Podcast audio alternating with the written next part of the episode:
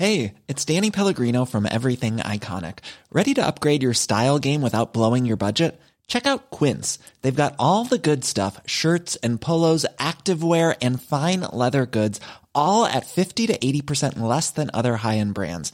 And the best part? They're all about safe, ethical, and responsible manufacturing. Get that luxury vibe without the luxury price tag. Hit up quince.com slash upgrade for free shipping and 365 day returns on your next order. That's quince.com slash upgrade.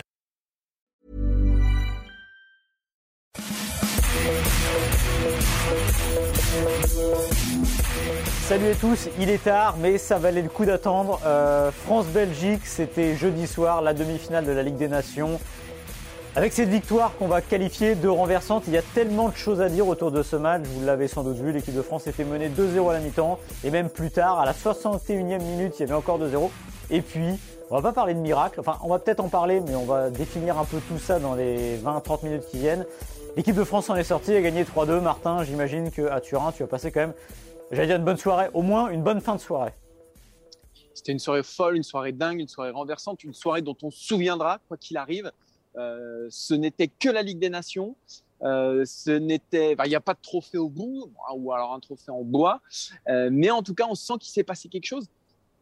Il y a deux choses. Il y a l'intensité dramatique du match. Il y a aussi mm. l'intensité dramatique autour de ces bleus-là, parce qu'on sait que si ça s'était mal passé, ça aurait pu vraiment mal virer, mais on en parlera un peu plus tard. Et, c'est tout ça qui fait qu'on a vraiment vécu une soirée, pas unique, mais une soirée marquante et dont on se souviendra. Maxime, on va, on va développer d'ailleurs cette soirée autour de trois thèmes peut-être. Euh, d'abord, on va parler du trio offensif, euh, les trois qui ont peut-être fait leur meilleur match ensemble. après, on parlera justement de, on essaiera de classer ce match dans, l'histoire des Bleus de Deschamps et on, finira peut-être. J'ai fait tout le sommaire d'un coup d'ailleurs, Maxime. Hein. J'ai tout fait d'un coup. Il est, plus l'heure de, patiner, de, y aller. Exactement. Et on finira euh, peut-être euh, en se posant la question est-ce que, les joueurs ont sauvé la tête de Deschamps tout simplement? Parce que franchement, à la 45e, c'était chaud pour Dédé. On, finira peut-être, j'espère qu'on finira. Sinon, c'est pas bon signe pour toi ou pour moi. Euh, voilà. Mais en tout cas, oui, et, on va parler aussi de ce match-là, on va le classer parce que Didier Deschamps a dit lui-même en conférence de presse que c'était un des plus grands matchs d'équipe de France de son ère. Donc on va essayer quand même de voir, parce que c'était quand même un match paradoxal, et on va débuter donc par le trio, le trio qui a marqué, alors qui a marqué. À un moment, j'ai cru qu'on allait peut-être avoir un but des trois, mais quand j'ai vu la position de Pogba sur le coup franc, j'ai compris qu'il a tiré, il a tiré sur la barre. Donc pas de but pour Griezmann, mais un but pour Mbappé, un but pour Benzema, et euh, alors, moi, je vais te le dire tout de suite, c'était pas Byzance, mais c'est ce qu'on a vu de mieux pour l'instant sur ce trio, même s'il y a quand même beaucoup, beaucoup de travail, parce que mon impression première, c'est que comme on avait vu contre la Finlande, il y avait un trio qui était constitué de Martial, Benzema et Griezmann, ça avait bien marché à deux. J'ai encore un petit peu cette impression-là euh, face à la Belgique, que ça a mieux marché entre Benzema et Mbappé et un peu moins Griezmann, mais quand même, ce que j'ai aimé, et ceci dès le début du match, c'était les intentions. On a quand même senti que les choses s'étaient remises en ordre. Alors je pense que Mbappé de crever l'abcès dans cette interview et euh, ce plan média, ça a joué. On peut en rire, on peut penser ce qu'on veut, mais je pense en effet qu'il a, il s'est soulagé d'un poids et ça s'est vu sur le terrain. Et au moins, Martin, on a vu que euh, les trois avaient envie de jouer ensemble. C'est pas parfait, c'est vraiment pas parfait. On en est loin, mais il y avait quelque chose au moins. Moi, j'ai presque vu deux doublés plutôt qu'un plutôt qu'un triplé, c'est-à-dire qu'effectivement euh, bah, Griezmann, euh, j'ai trouvé ça pas mal. C'est un peu eux qui ont maintenu quand même l'équipe de France euh, durant les 60 premières minutes. Et puis oui, Benzema, Benzema Mbappé, un peu moins Griezmann, Griezmann Benzema. Mais malgré tout, effectivement, comme tu le disais, et c'est sans discussion possible le match le plus abouti de ces trois-là. Un but pour Benzema Mbappé. Et je rappelle quand même que Griezmann a provoqué un, un penalty il y a eu du mouvement, il y a eu des combinaisons, euh, il y a eu de la prise d'espace, il y a eu des remises. Euh, alors, autour de, si, on analyse un peu plus profondément, on se rend compte quand même que Mbappé était au cœur de tout dans, ce match-là. Euh, c'est-à-dire au début, au milieu et, presque à la fin, même s'il marque sur penalty, il était, il était dans tout. Et donc, quand il y a Mbappé comme ça, qui à la fois et l'instigateur, mais aussi peut servir ses coéquipiers, même s'il oublie euh, Benzema sur euh, une action qui est franchement, euh, c'est ouvert devant lui, il doit la donner à Benzema, mais malgré, malgré ça, quand on a un Mbappé comme ça qui est multidimensionnel, eh ben on a une attaque qui prend un autre sens, parce que finalement, ce qui manquait, c'était ça. C'était, c'était que Mbappé se, se trouve son rôle, se trouve sa place dans ce trio-là. Et à partir du moment où il la trouve, alors il y a, oui, il y a des excès d'individualisme, etc. Mais on ne va pas pouvoir lui reprocher ce soir. Mais à partir du moment où il trouve sa place, ce trio prend son sens. Mais on va le redire ici. Euh, moi, le premier, qu'il y ait des excès d'individualisme de Mbappé de temps en temps, ben, c'est normal vu le talent qu'il a. C'est son jeu aussi. Il aurait, il aurait bien tort de s'en priver. Il y a un moment en première mi-temps où il est dans la surface, il, est vraiment entouré, mais il met deux plombs à donner le ballon. Finalement, ça ne donne rien. Euh, je crois qu'il y avait 4 ou 5 joueurs autour de lui. Et puis, il y a cette passe. C'est vrai qu'à ce moment-là, sur la passe sur Benzema au début de la deuxième période, où il repique dans l'axe, et on se dit, mais c'est pas possible qu'il ne le voit pas, il est tout seul. voilà. Mais, c'est son seul péché mignon de la soirée. Mais voilà, c'est ça. C'est vraiment Parce qu'il en donne une belle à Griezmann aussi. Et parce que, et je tiens à le dire, c'est pas seulement à partir du moment de la deuxième mi-temps où je trouve qu'il est dans de meilleures dispositions, ça se voit d'entrée de jeu tout simplement. Il y a un détail qui va peut-être paraître euh, un détail à vos yeux, mais qui n'en est pas un, c'est-à-dire que vous voyez garder le coup d'envoi. J'aime beaucoup toujours regarder les coups d'envoi, parce que vous voyez les dispositions des joueurs et des choses. Et ben Mbappé, il est dans l'axe, mais dans l'axe droit. Et ça, c'était plus jamais le cas avec l'équipe de France, puisque c'était fameux, fameux de côté gauche. Alors évidemment, ça reste l'axe, mais n'empêche qu'il était à droite. Et ça dit aussi quelque chose de, de, ce qu'il va faire, de ce qu'il a envie de faire, de ce qu'il est à ce moment-là. Et puis en effet, euh, il a fait des, différences. On l'a vu partir, tenter le coup. Euh, des fois, il y a des excès, il y a du déchet, mais c'est normal, encore une fois, on ne lui reproche pas ça. Parce que je trouve que là, on est vraiment on n'est pas loin de, euh, non pas d'une perfection de, Mbappé en équipe de France, parce qu'il peut faire encore beaucoup mieux, mais de ce qu'on a envie de voir plus souvent, c'est-à-dire qu'un joueur qui prend de meilleures décisions et qui est dans le bon tempo et dans le bon rythme. Euh, Griezmann, après, je pense qu'on a eu un Griezmann qui est, euh, qui est un peu fidèle à lui-même sur les efforts, ça, il n'y a toujours rien à dire. Après, il a manqué de, Voilà, il y a une action, euh, notamment dans la surface, où on se demande même comment il reprend le ballon. C'est sur un centre de, Mbappé d'ailleurs. Il fait une espèce de flip-flap, un double contact, euh, pied droit, pied gauche, improbable à, 5 mètres du but où il rate la cible. Voilà, je pense que euh, Griezmann est encore un ton en dessous. Mais au moins, on a vu. Parce que déjà, il y a quelque chose qu'il faut dire. Ce sera pas les Harlem Globetrotters, c'est pas, ils vont pas se faire des passes pendant le match, l'un qui va donner à l'autre, qui va redonner au suivant. Ça peut pas être ça. Mais déjà, quand ça combine à deux bien, et que c'est assez équilibré, que c'est pas toujours les deux mêmes, ça dit quelque chose aussi de leur envie de jouer ensemble. Et l'équipe de France ce soir ne s'en serait pas sortie si les trois n'avaient pas trouvé euh, ça, et surtout si Mbappé n'avait pas évolué à ce niveau. Et on le redit, on l'a dit en introduction, plan média d'Mbappé, ça a pu énerver certains, mais n'empêche qu'il a dit ce qu'il avait sur le cœur, il a euh, s'est libéré l'esprit, et puis ce soir il fait un grand match, et je pense que c'est vraiment pas un hasard. Encore une fois, il avait besoin de ça. Donc là, il s'est remis du bon, dans le bon sens. Espérons que ça dure parce qu'il y aura quand même une finale euh, dimanche face à l'Espagne et ça va pas être évident non plus. Là, il y a tout qui, qui, nous fait dire que on, est face à un mec taillé d'un autre bois parce qu'il se met une pression folle quand même avec cette interview euh, quelques jours avant, avant euh, France-Belgique. et puis, c'est un joueur de grand match. voilà, il y a tout ce qu'il faut pour Mbappé. Pour, on rappelle qu'il est resté sur un seul but en un an. C'est son meilleur match en équipe de France depuis un an. C'est l'un de ses meilleurs matchs depuis la Coupe du Monde, quasiment. Euh, voilà, il redonne un, sens à sa carrière en bleu pour la cinquantième. Il y a, je, veux revenir aussi sur le match de, Benzema, euh, qui marque un but avec rien quand même. Il marque un but que seul lui peut marquer parce que cette action-là, elle, elle, est démente. Il y a, voilà, il y a que lui qui peut marquer un, but comme ça. Et ça sonne, et ça réveille quelque chose dans cette équipe de France. Et, c'est lui qui sonne la révolte quand même, euh, Karim Benzema. Donc, euh, donc il est important dans les relais, dans, dans la construction. Les, 20 dernières minutes, en tout cas du stade, elles étaient vraiment belles à voir entre parce qu'il y avait toujours une solution à porter au porteur du ballon. Il y a Pavard qui prenait l'espace. Euh, y a, et, c'était toujours dans un souci d'aller dans le sens du jeu, dans le sens du but. Et il y avait très peu très très peu de, de, de, gestes superflus. Euh, et surtout entre Mbappé ou Benzema, où c'était vraiment c'était un ballet entre, entre Benzema et Mbappé les, les, les 20 dernières minutes, on va dire. C'était vraiment chouette à voir.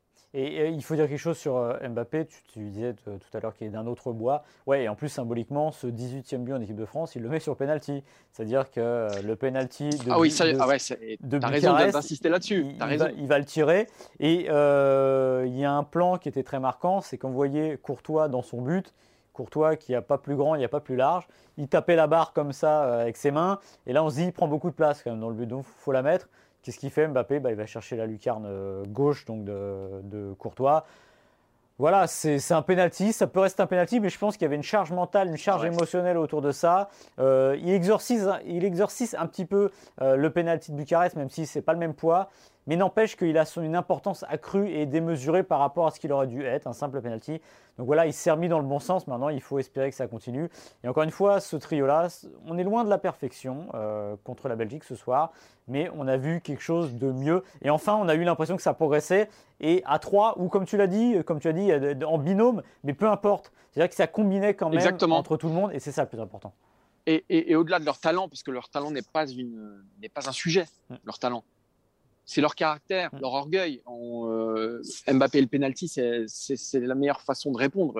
Moi, quand je l'ai vu prendre le ballon, je me suis retourné vers mon voisin, je me suis dit, il est incroyable. Il est quand même incroyable. C'est quand même fou. C'est-à-dire, combien de joueurs auraient fait ça? C'est dément ce qui se passe à ce moment-là euh, face à nous. Euh, et il y a aussi Benzema, et il y a aussi Griezmann qui, qui est dans le trou à, à Atletico, mais qui en équipe. Enfin voilà, il symbolise bien ce, truc-là, ces trois-là, cette équipe de France, cette réaction-là. Et, c'est bien que ça vienne, que ça vienne de ces, de ces trois-là. Après, on... ouais, mais on n'a toujours pas la réponse de qui est le tireur attitré penalty. Hein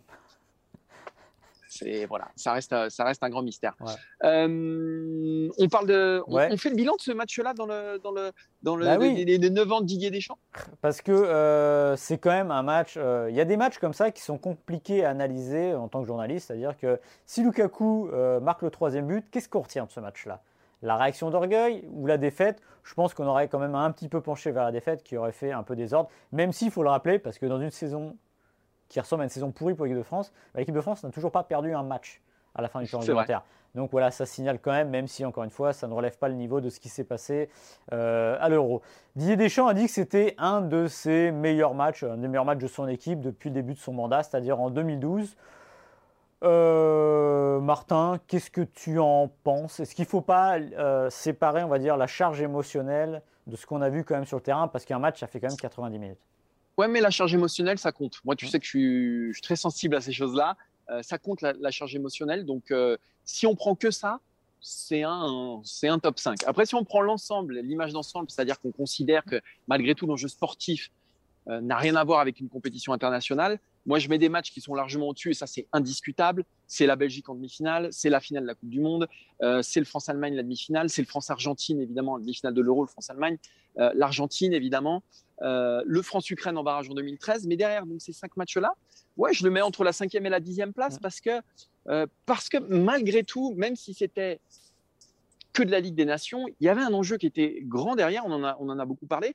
C'est que si euh, ça reste à 2-0 ou que tu t'en prends même en troisième en, seconde période, ça peut changer le destin de cette équipe de France. parce que c'est la Belgique en face, donc pas n'importe qui. Alors, y a là, là aussi, il y a une charge émotionnelle avec la Belgique, mais c'est aussi et surtout une des meilleures équipes du monde. Euh, et puis parce que malgré tout, bon, c'est presque un détail quand on analyse tout ça, mais ça reste une demi-finale. Voilà.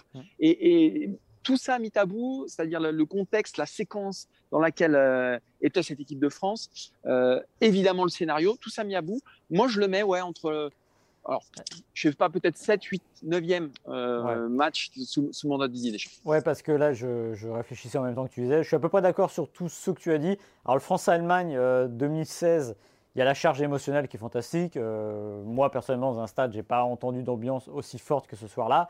Mais n'empêche qu'on se fait quand même bien balader par les Allemands pendant euh, une bonne partie du temps. Donc voilà. Je rajouterais un match. je mettrais la finale de Coupe du Monde parce que ça reste une finale de Coupe du Monde et que même si la première mi-temps est bizarre, il faut quand même la gagner. Et au moins les 20 minutes de début de seconde période valent vraiment le niveau. Et j'en mettrai un qu'on finit par oublier, mais qui était fondateur et qui est un immense match à mes yeux, même s'il n'est pas gagné, c'est le Espagne-France de, de Vicente Calderon en 2012, en octobre 2012, où cette équipe est quand même menée euh, face à l'Espagne. Il y a un penalty raté par Fabregas, de mémoire, enfin arrêté par Lloris, et une deuxième mi-temps qui est assez phénoménale, alors que c'est l'immense Espagne qui vient d'être euh, sacrée championne d'Europe pour la deuxième fois et qui est championne du monde en titre. Donc je mettrai quand même ce match-là. Et puis après, oui, il n'y en, a pas, il y en a pas des masses autour. Il y a le France-Suisse de la Coupe du Monde 2014 et, peut-être le France-Allemagne de l'Euro 2020 aussi.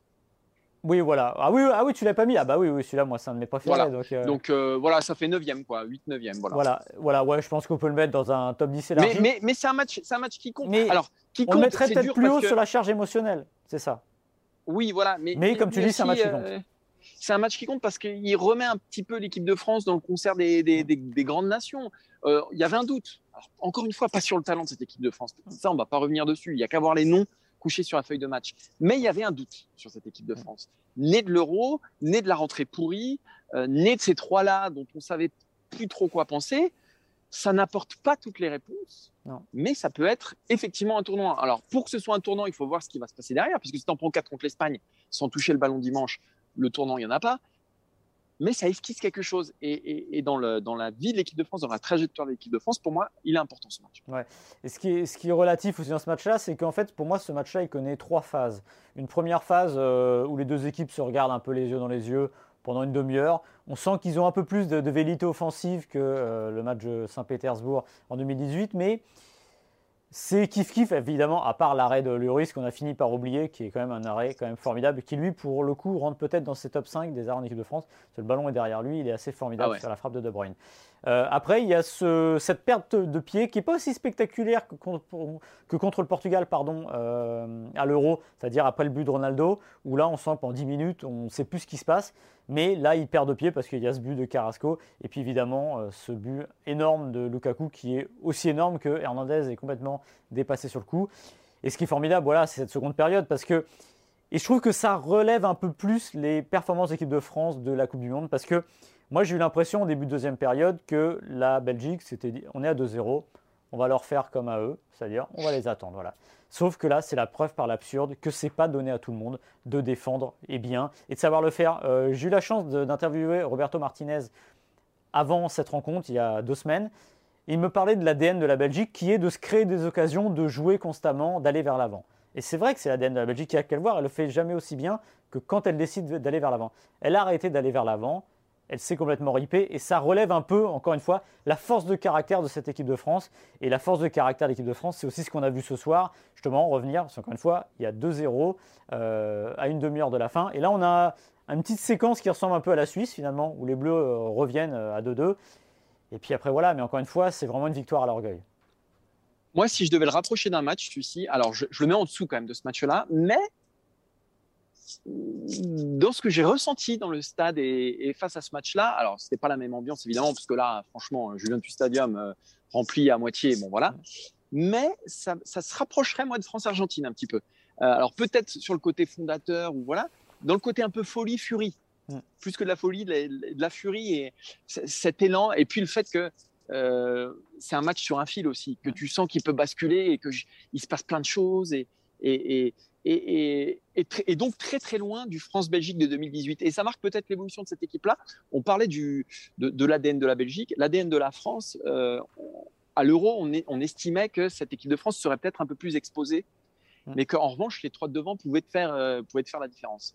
Bah, peut-être qu'on y est enfin arrivé euh, aujourd'hui, ce jeudi. Peut-être qu'on y est enfin arrivé, et peut-être que c'est le début de, de, cette nouvelle équipe de France-là.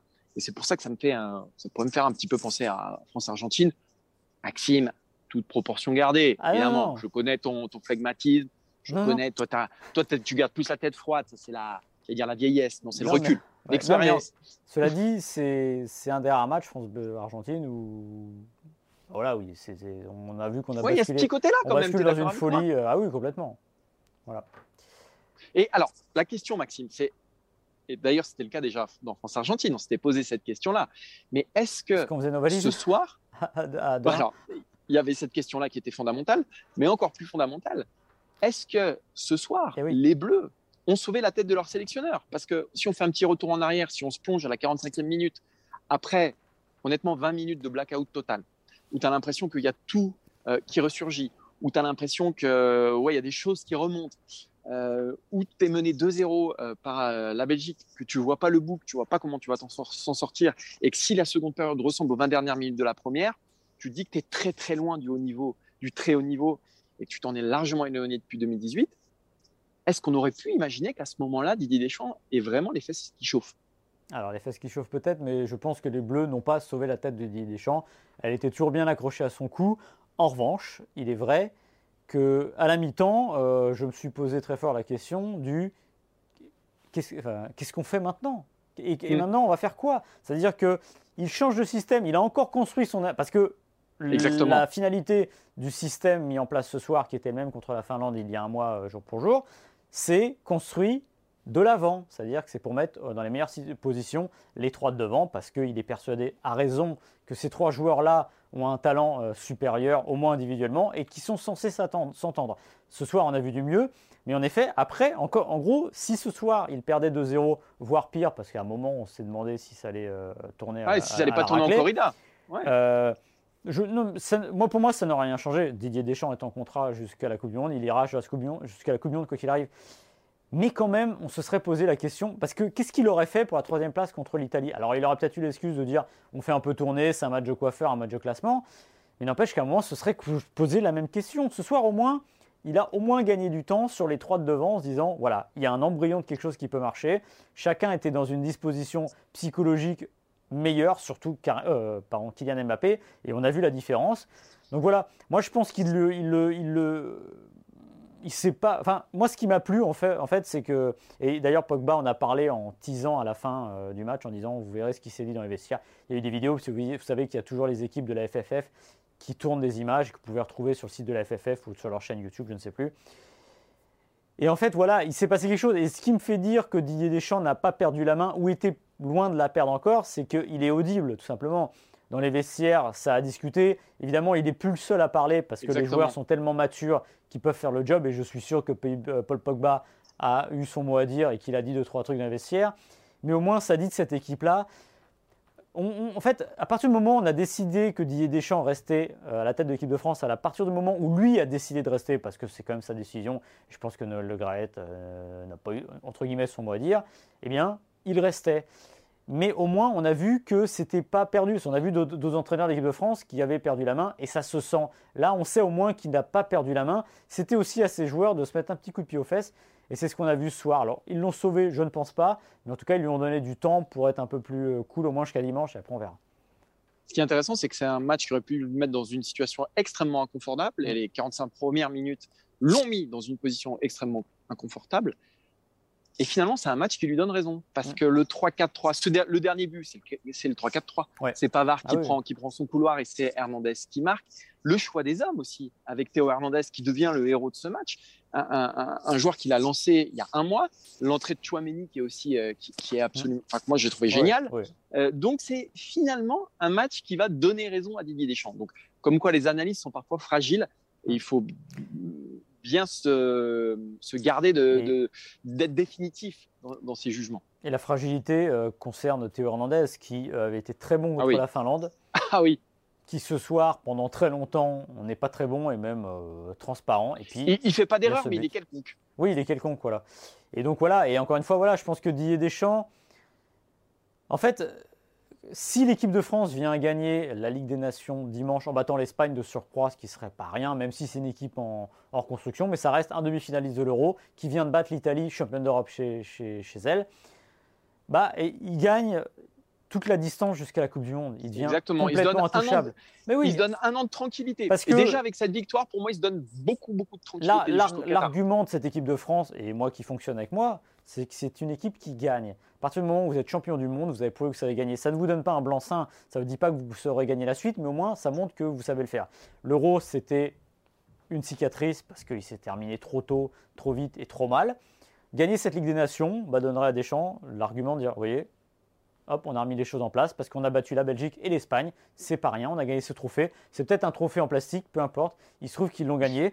Euh, il reste à se qualifier pour la Coupe du Monde, ce sera fait euh, le mois prochain. Et puis derrière, vous avez un an pour préparer ça tranquillement. Donc je pense que l'argument de, ce match-là, le premier argument, c'est ça. Et justement, la, la deuxième chose, ce sera dimanche. Parce que sinon, si ça se passait mal dimanche, encore une fois, on retomberait un peu dans les travers de ce qu'on a vu à l'Euro. C'est-à-dire, OK, l'Allemagne, c'est fantastique, derrière, il y a la Hongrie. Là, ce ne sera pas la Hongrie, mais il faudra quand même continuer sur une phase positive pour, encore une fois, en deux matchs, on va dire en trois jours, il peut gagner 13 mois de tranquillité, pour faire simple. Exactement. Ah, tu as tout, tout, à fait raison. J'ai rien à rajouter personnellement. Euh, on a hâte d'être dimanche hein, pour, euh, pour cette finale de, de Ligue des Nations. On se prend au jeu. Hein. On se prend au jeu. Hein. Euh, franchement, on se disait, bon, la Ligue des Nations, il y a, y, a, y a quelques années. Là, franchement, c'est très chouette. Et puis, ouais, Espagne-France, ça sera encore une autre, une autre position de style. Euh, Maxime, bah merci. Je, t'avoue que je suis mieux avec toi. Hein. Ouais, bah, je suis pareil, avec hein. toi ici, mais, mais bon, c'est quand même. Euh, ah non, c'est plutôt moi qui serais mieux avec toi. Moi, je serais mieux avec toi. Ah oui, d'accord. Ah oui, d'accord, je... disais ici, c'est pour ça. Je, je, dis donc, euh, mon bonheur serait total si tu étais avec moi ce soir. Voilà. Moi, c'est ma seule petite frustration du soir. Donc, euh, donc voilà. Merci à, à Sébastien aussi qui, Eh ouais. qui réalise euh, cet épisode. Puis on se donne rendez-vous. On se, rendez- on se donne rendez-vous dès demain. Bah oui, alors là, l'entraînement demain, des Bleus. ouais, demain c'est la Stream Team classique, mais pas classique, vous voyez. Ce sera pas l'entraînement des Bleus qui a, qui a, c'est à 18h30, c'est ça? C'est ça, ça va être très tard. Mathieu. Donc voilà. Non mais bon, c'est pas grave, à partir du moment où moi je passerai. Merci beaucoup et euh, bah, à bientôt. À bientôt, salut, à demain. Ciao.